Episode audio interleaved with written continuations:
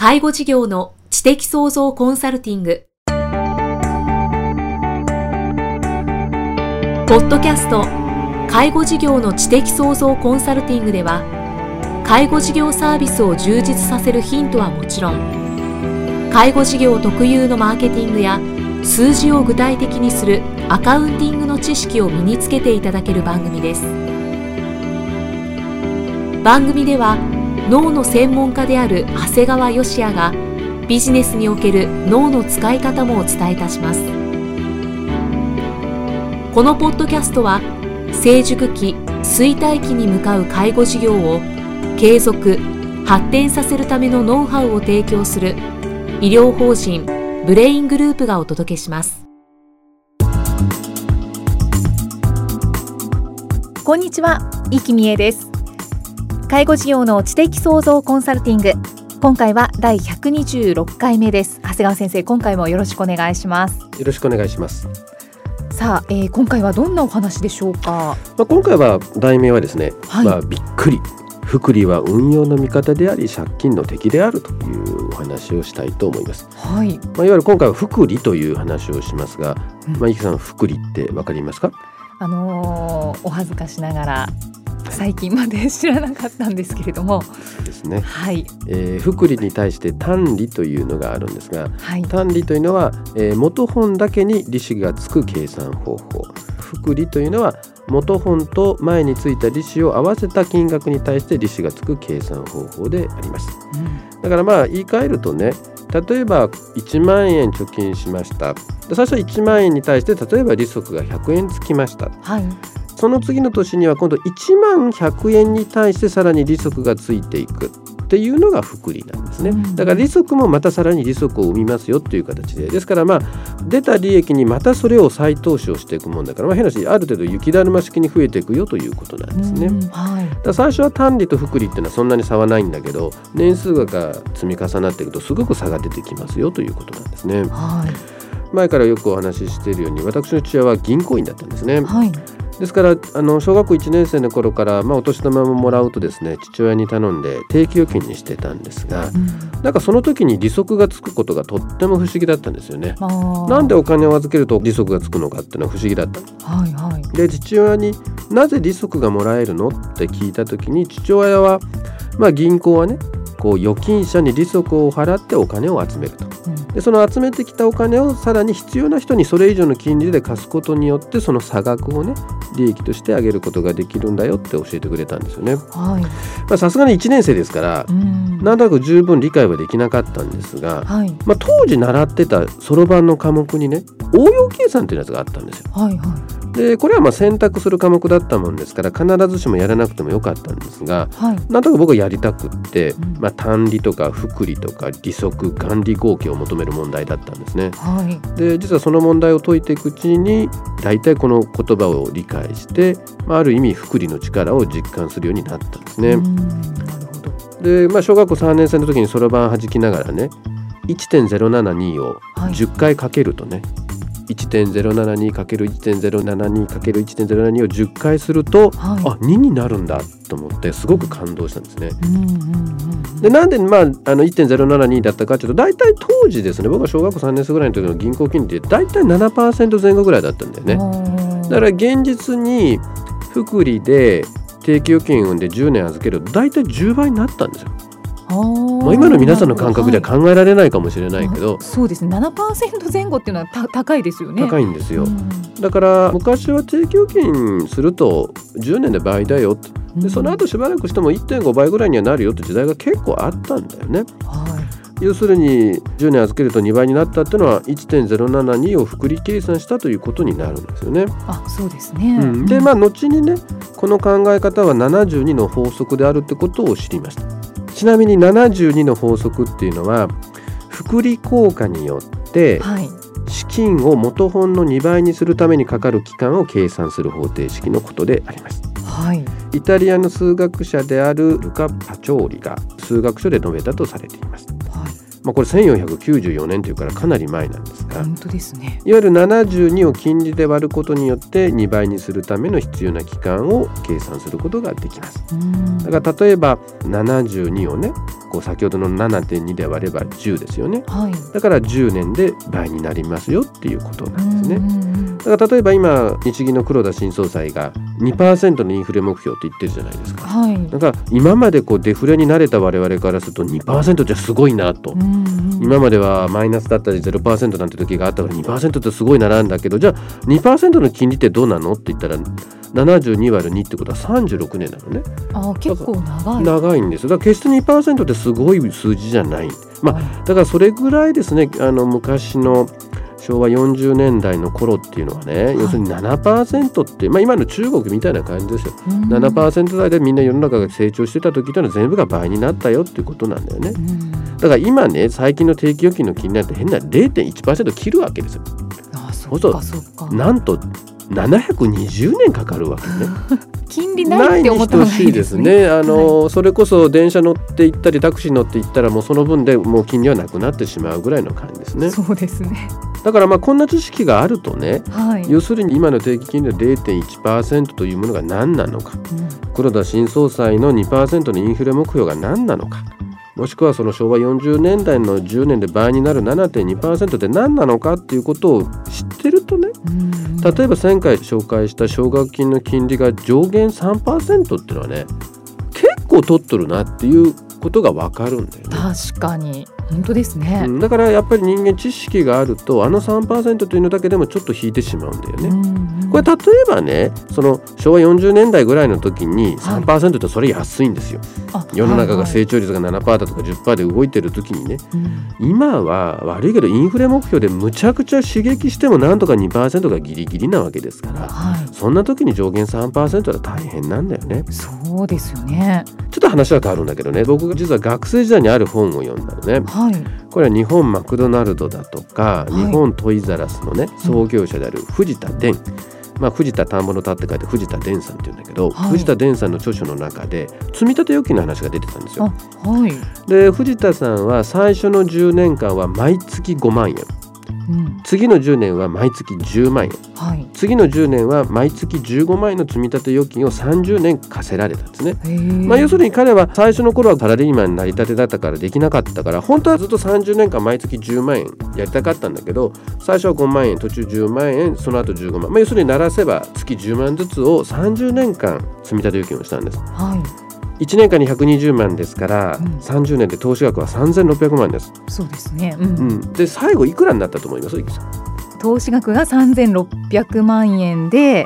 これは複利になる、まあ、複利というか積み立てですからね。最初に払った10万は30年間預けたと一緒だし、最後に払った10万はほとんど利息がつかない状況ですから、はい、まあ、これはね、実は計算問題じゃないんです。現実にいくらになったかという答えがあるんですね。これは実は1億です。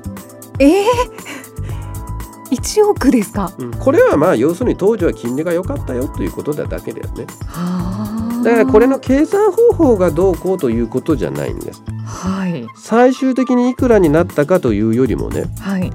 銀行に月10万ずつの貯金を30年間したという信用を得たことが第一であったんだよと藤田さんは述べてたんですね。信用ですか。それはそうでしょ。30年間月10万ずつ積み立て預金をするって結構大変なんですよ、まあ、最初の頃は5万って言ってましたけどね、はい、でも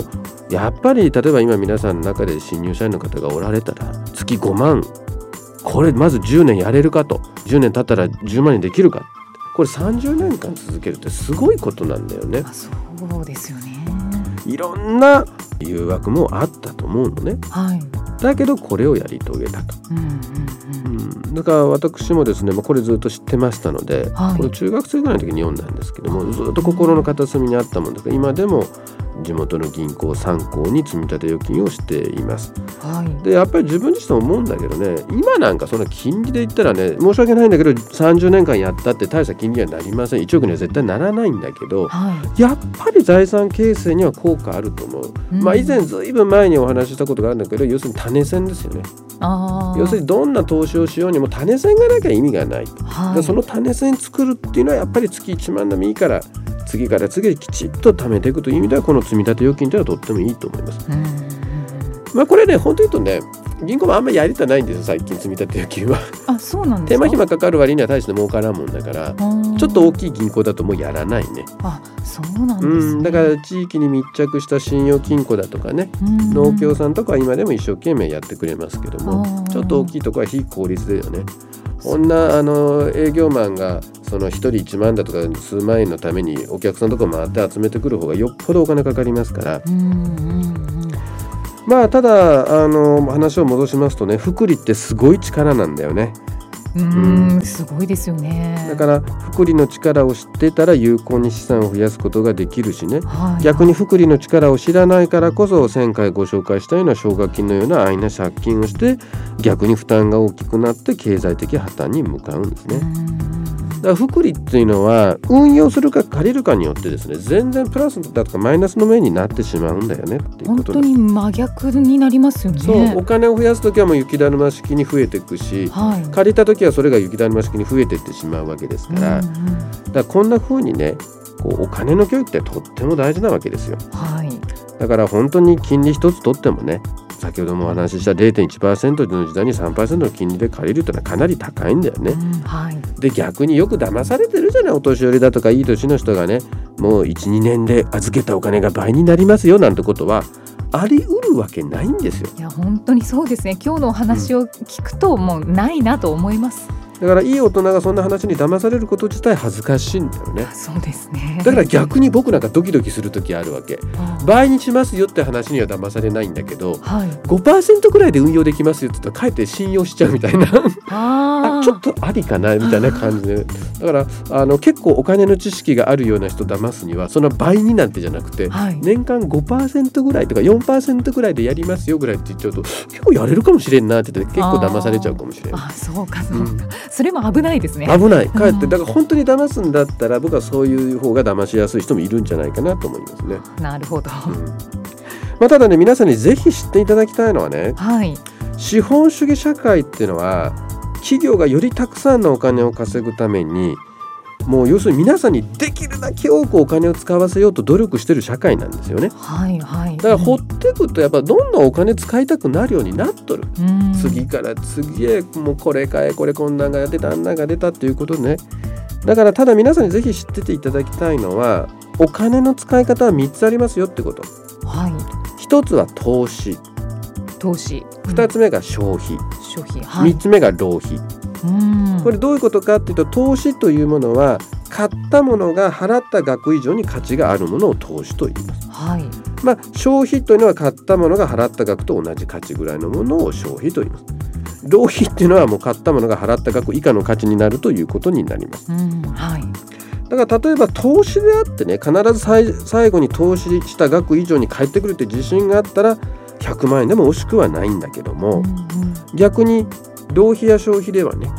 100円でも惜しむべきであるわけなんですね。そうか。例えばセミナーだとかでね、今度実は僕は5月にあるところで呼ばれて講演をするんですが、はい、その講演は全12回のコースなんですね。その中の最初の第1回目は僕がこう喋るんですが、はい、参加費が12回で150万です。12回で150か、はい、1回3時間ぐらいですね。結構な額ですね。いや投資として考えたら安いでしょ。そうか。まあイキさんそこで高いと思った時点でまあその程度の人やね。だからそのまああえて名前は言わないんだけど5月9日からスタートするあるクラブなんですが、はい、そこで、第12回のコースで、そういうセミナーがあるんだけど参加費150万なんだけど、僕は実はその喋る人およびその喋る内容でいけば全然高くないと思います。参加費150万、それよりも、意味もなくペットボトルに120円払う方がそれは浪費であり消費であるものだから惜しいと思いますね。だから帰ってくるっていうことが自信があればこれは全然高くはないっていうことだよね。そうか。はい。まあ、ぜひまとめるとね、皆さんに計画的にお金を稼ぎ貯金をして、まあ、特に積み立てなんかで貯金をして種銭を作り、はい、有効に投資ですね、浪費とか消費じゃなくて投資をしていけば、お金の可能性を最大限に生かし貢献の結果が得られるのではないでしょうか、ということであります。まさしくおっしゃる通りですね、はい、計画的にかつ、有効に貯蓄をして、自分にとって価値のあるものに投資をしていく。そう、ゆきさんもまず積立預金から始まるということですから、はい、そうですね、はいはい、もうどんどん私のお金のムチぶりが、はい、この番組の中であらわになっておりますけれども、はい、ちなみにゆきさんは定期預金もしたことがないという方がそうですのでちょっとそれは僕は驚いてしまったんですけど、もうね、はい、リスナーの方今びっくりしたんじゃないでしょうか。でしょうね、はいはい、お恥ずかしながら、はい、でもどんどん勉強させていただきたいと思います、はい。長谷川先生、今回もありがとうございました。ありがとうございました。